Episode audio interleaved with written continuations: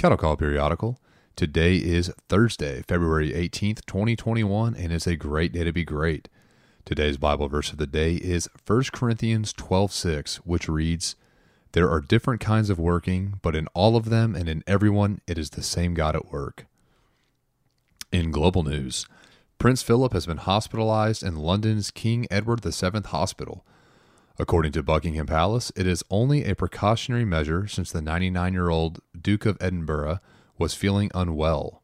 Both he and his 94 year old wife, Queen Elizabeth, received their COVID 19 vaccinations in January, but according to a royal source, the illness is most likely not related to the vaccine. In national news, the radio world lost a pioneer of the airwaves yesterday. Rush Limbaugh died at 70 years old after battling lung cancer for the last year. Limbaugh hosted the nationally syndicated Rush Limbaugh Show for 32 years, which was the most listened to talk radio broadcast in the nation. He also founded the EIB network, where his show was broadcasted out of. EIB, which stands for Excellence in Broadcasting, reported the conservative host had around 43 million listeners on average who tuned in throughout his daily three hour talk show.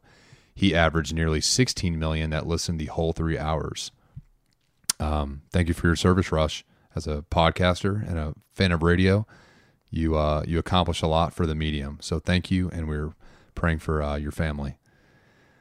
In the world of politics, newly elected Georgia Senator Raphael Warnock is under investigation for his role in statewide voter fraud.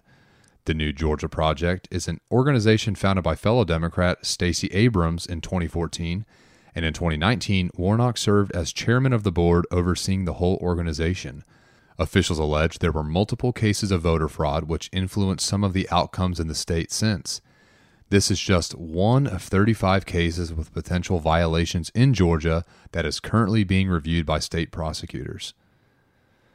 In the world of sports, Tim Tebow, the baseball player, announced yesterday he will be retiring from the sport he has played since junior high.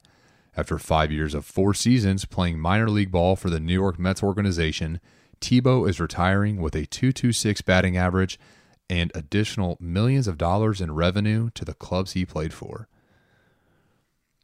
In the world of entertainment, a Dubai princess is being held hostage.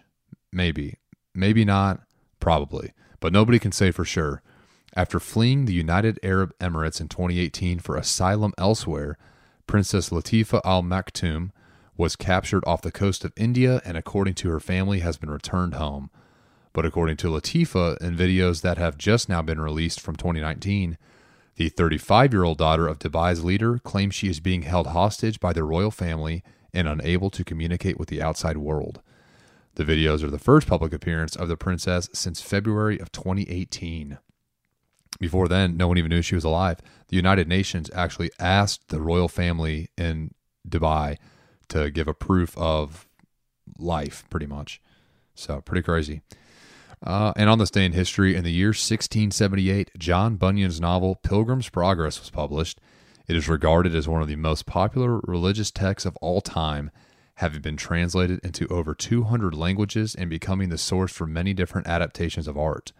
Also on this day, in the year 1885, Mark Twain's Adventures of Huckleberry Finn was published.